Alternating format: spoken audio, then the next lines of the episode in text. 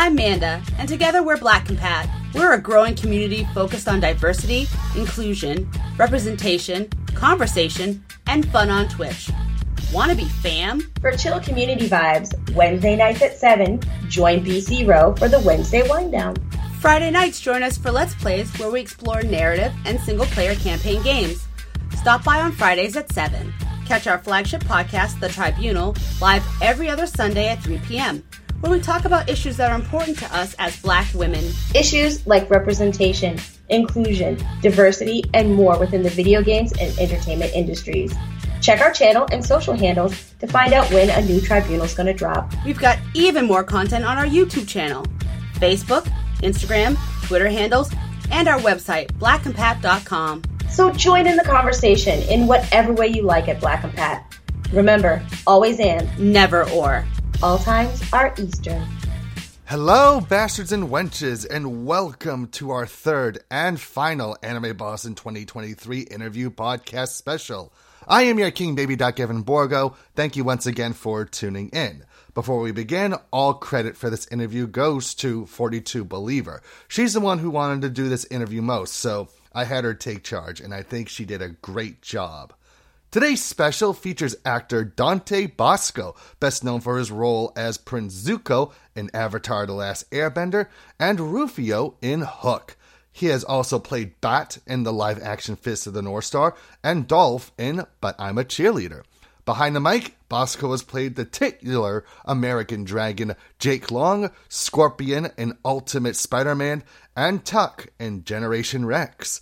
B3 was joined by Enchanting Sorcery Productions and Anime Herald for this interview. So without further ado, let's give thanks to the Fire Nation for this Anime Boston 2023 interview podcast special with Dante Basco.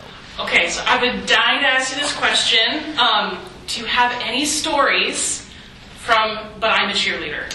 Uh, I mean, yeah. I mean, I love the movie. I love being a part of the film, and I love like our generation. Like we were like, we were like the cool kids, you know, like the cool Hollywood kids of our. I, I don't know. You were young Hollywood at the time, and so Natasha Lyonne and Clea DuVall and Kip Pardue and uh, Natasha's boyfriend Eddie was always on the set with us just at night, and uh, just my memories of it was very fun. We shot outside of LA in a little town called Palmdale, um, which is probably like an hour and a half or two hours out of LA.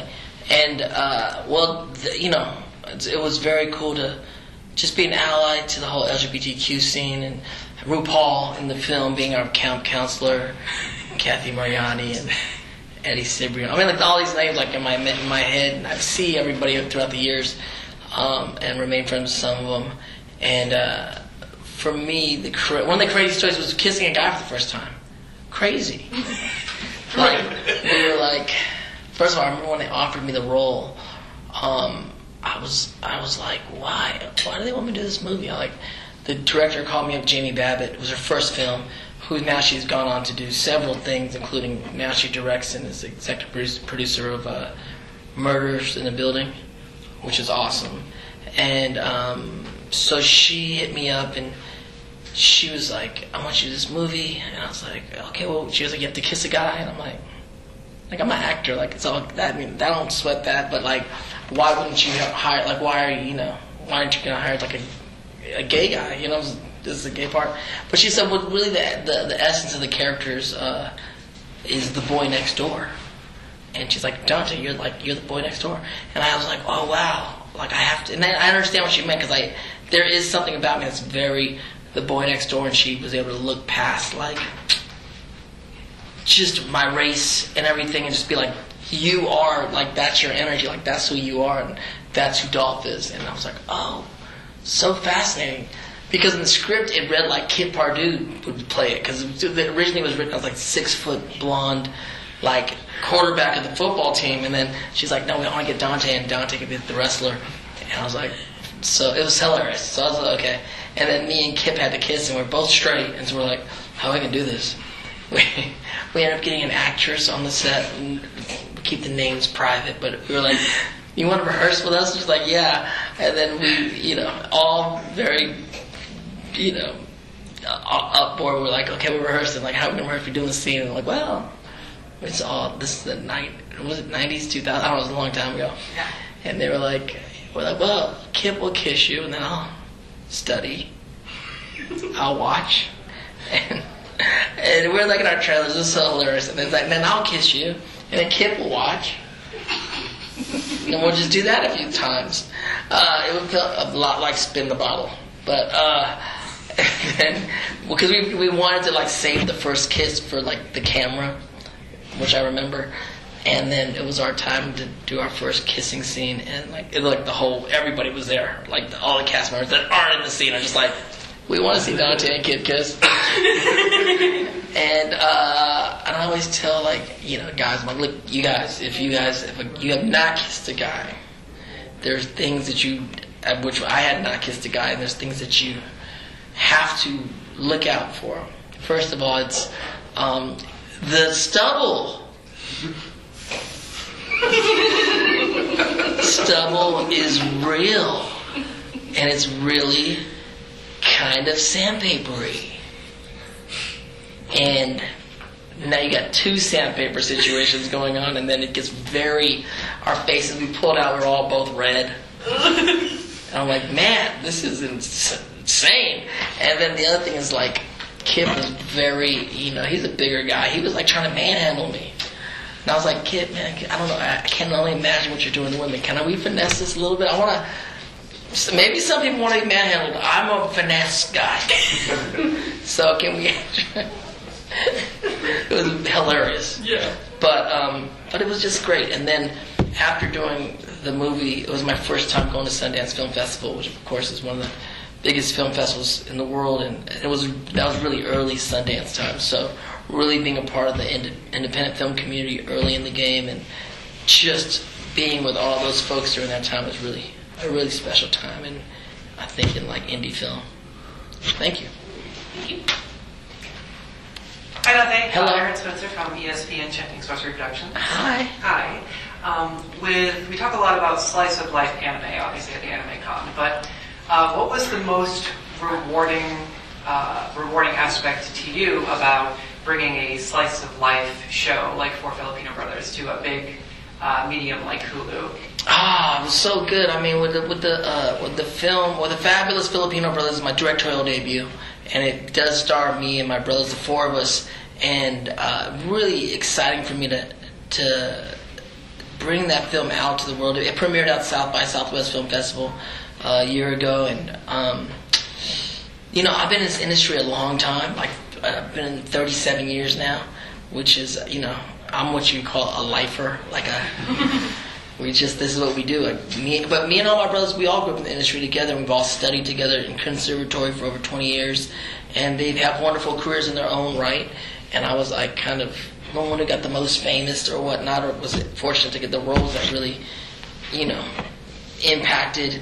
And uh, it was my honor to kind of tell these stories that are all based on stories within our family, and and really kind of represent for the Asian community worldwide. We're in this really amazing time where Asian stories and uh, movies and books are like we're Asians in Hollywood are the highest profile they've been in Hollywood since the beginning of Hollywood, and it's really great to see things like, of course, Everything Everywhere All at Once win the Oscar, Parasite win the Oscar, Squid Games being like the number one show on Netflix for so many weeks in a row, and to be able to add to the momentum of what's going on and broaden the scope of what Asians are in the world, but really getting to represent for my particular part of the Asian market, which is the Filipinos. It was really important for me to have the Filipinos in the ti- Filipino in the title, and really for uh, for me to kind of like put it down for just my my my community one time, and also for my family.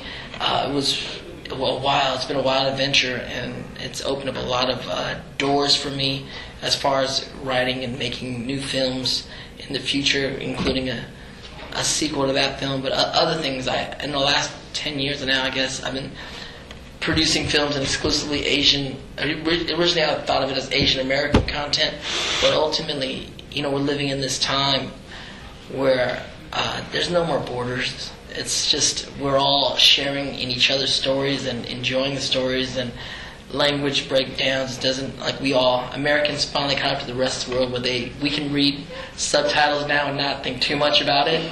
the rest of the world have been reading subtitles in American films forever.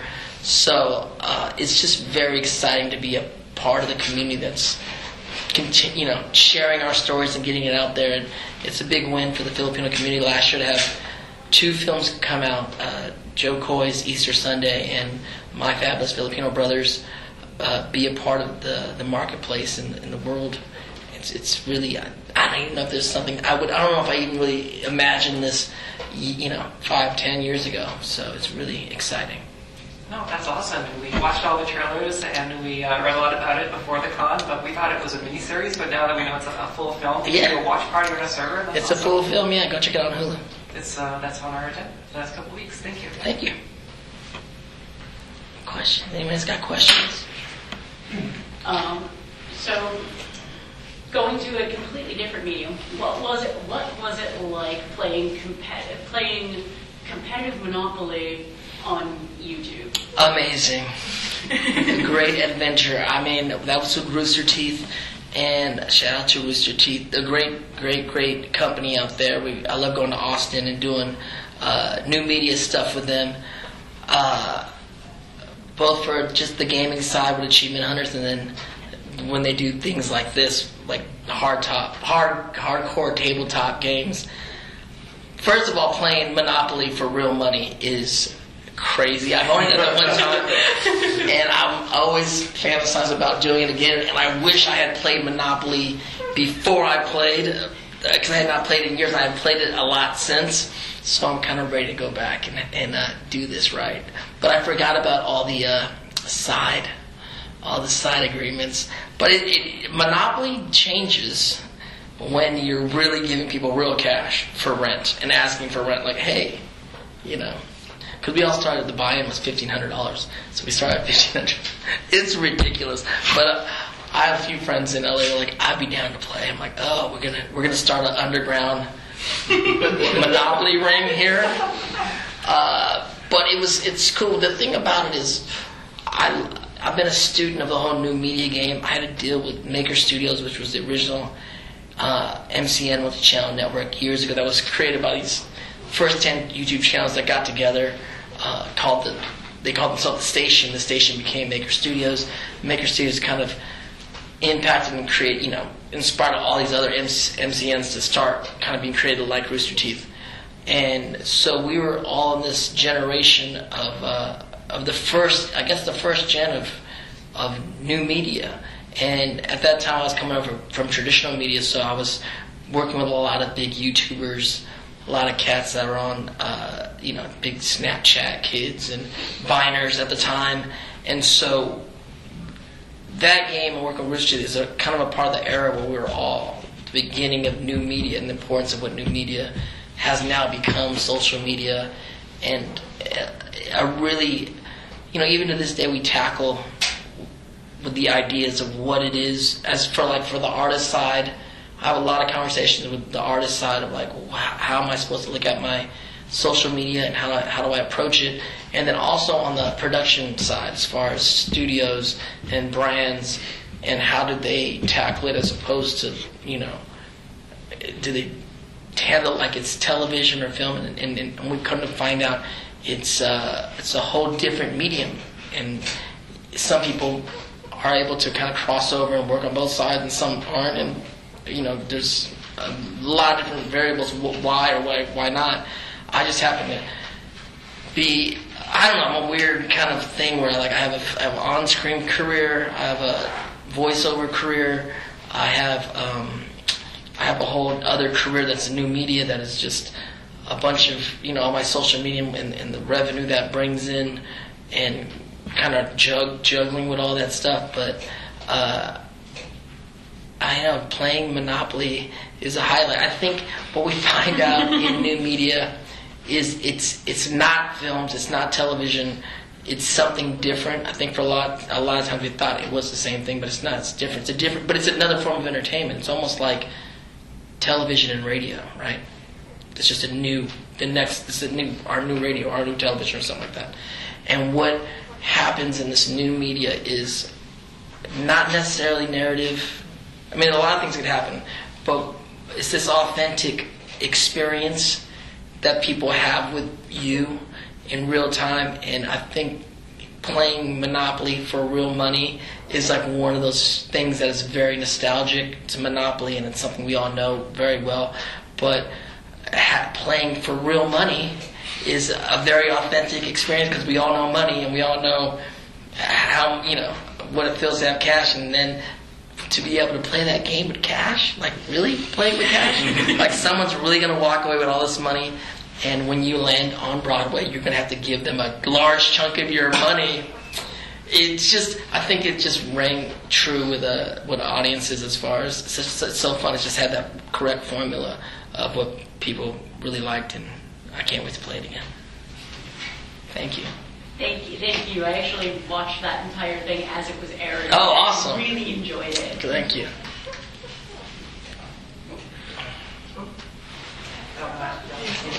Okay.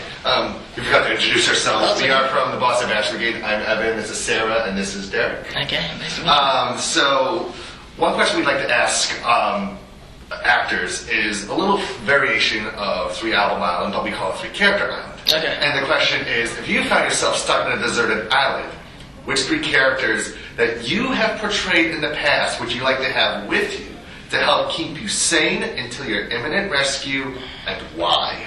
On an island. Yeah. I mean, you, I, I mean, Jake Long would be pretty good because he's a dragon, and he can fly around and make sure we're safe, and we wouldn't have to worry about fire. I mean, Zuko too would be fire, like we, you know, the, when you're on an island, I think you need fire, right? So. Jake and or Zuko would be good to have. They can we can cook stuff. Um, I, we're on an island. I mean, Rufio would be cool. Rufio lives in Neverland. He ain't scared nothing. He probably knows about this island. You know, have probably has homies on this island. Uh, and I mean, there's so many different. Let me think of some other characters that might be fun to hang out with on a deserted island. I mean, although see the problem with Zuko and Rufio is they be they'd bum you out because they're kind of downers sometimes. They're very they're very lost in their own woes. Jake would be fun. You'd have a, a good time with Jake. Uh, I'm trying to think of some other characters that I would like to kind of hang out with.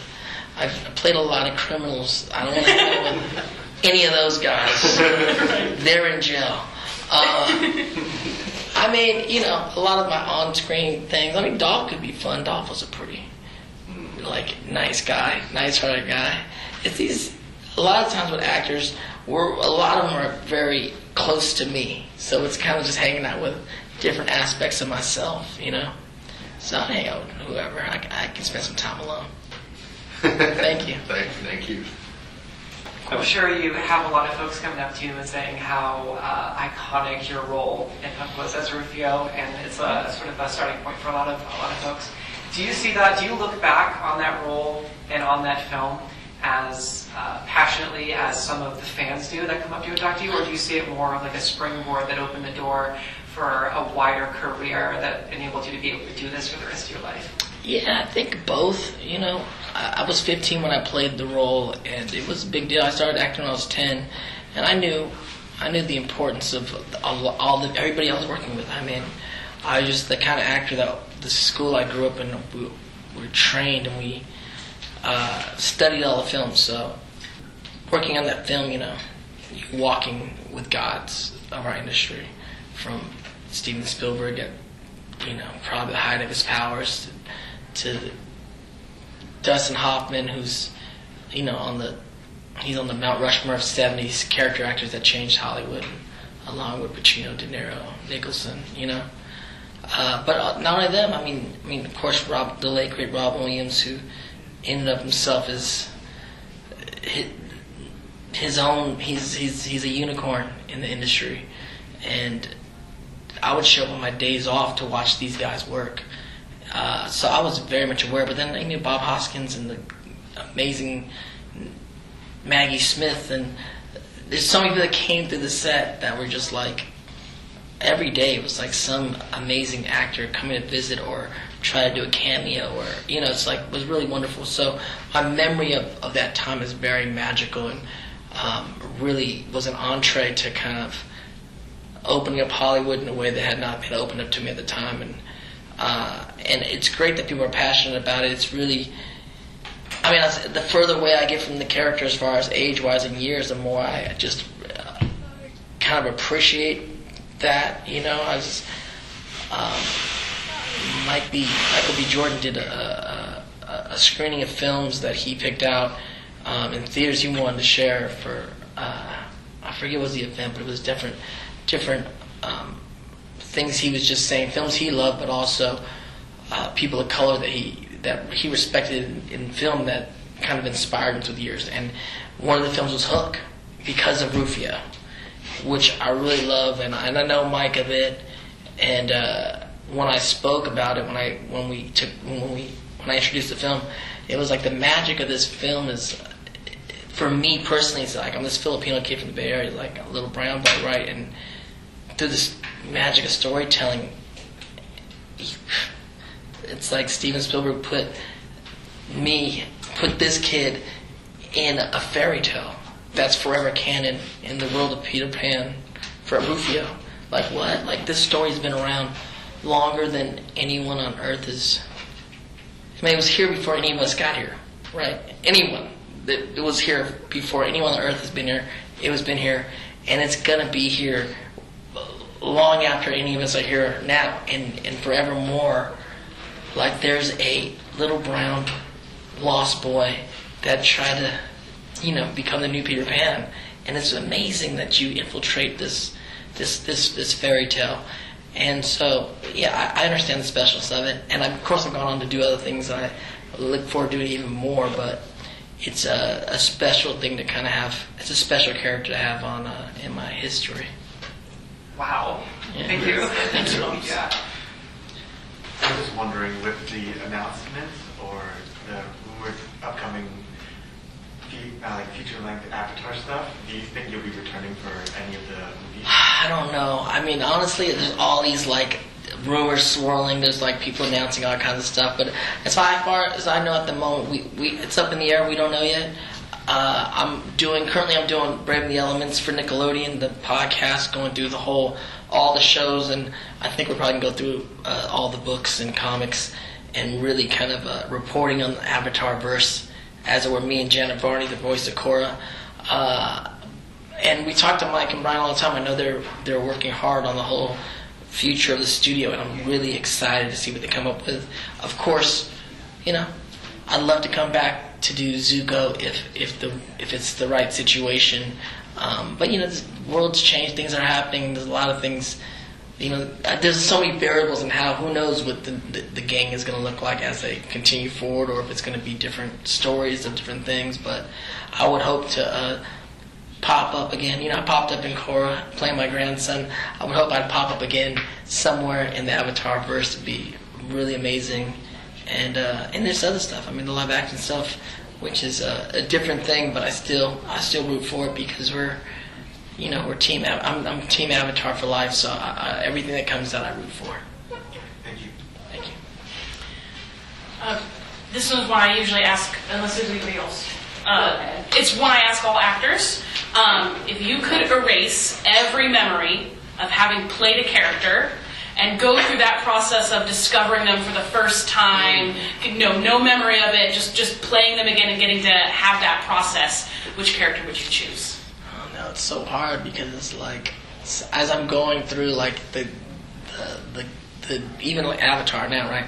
I'm going through this. There's so much I don't remember. Like you, it's like the the thing about most of us is like thirty, like it's 37 years, and um, one of the keys of being an actor in the industry is a, a short memory. Very short memory. You can't you can't dwell too long on the things that you didn't get.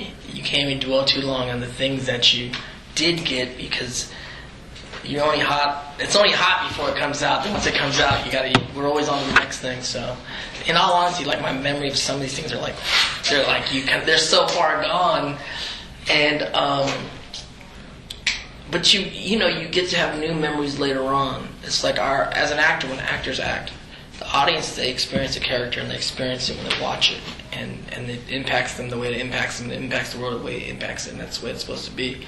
But for the filmmakers, the the the the impact for the, for us is the doingness of the project. It's like the acting of the character, the telling the story. It's like when I look at Hook, and that's that was me. That was I was 15, 15, 16. It's like everything that happened that year on the set, everything that happened in life during that time. I can still see it in the in me in the movie. You know, when I watch it. Same thing with Avatar It happened over these years. The people that you know watching Mae Whitman grow up, watching Jack DeSena grow up. It's like these are the experiences is so much entangled with your life and all the things that's going on in your life, the good and the bad of it. So it's hard to go back. It's some of these things you, you've done, and you. I, I look back now and I and I, I marvel at it now, and I'm having a new experience of it now, and, and enjoying it in a different way now, as an because now I can be the audience and not the storyteller. So, and I go, well, I don't know if I could I do that again. I don't know. I don't even know. It's like these some of these things, you know, you're just. Uh, I, I marvel at. They're perfect in their own thing, and there's there's new films and stuff to get ready for anyway. That we, you know, hopefully something new will impact the world again, like some of these other ones.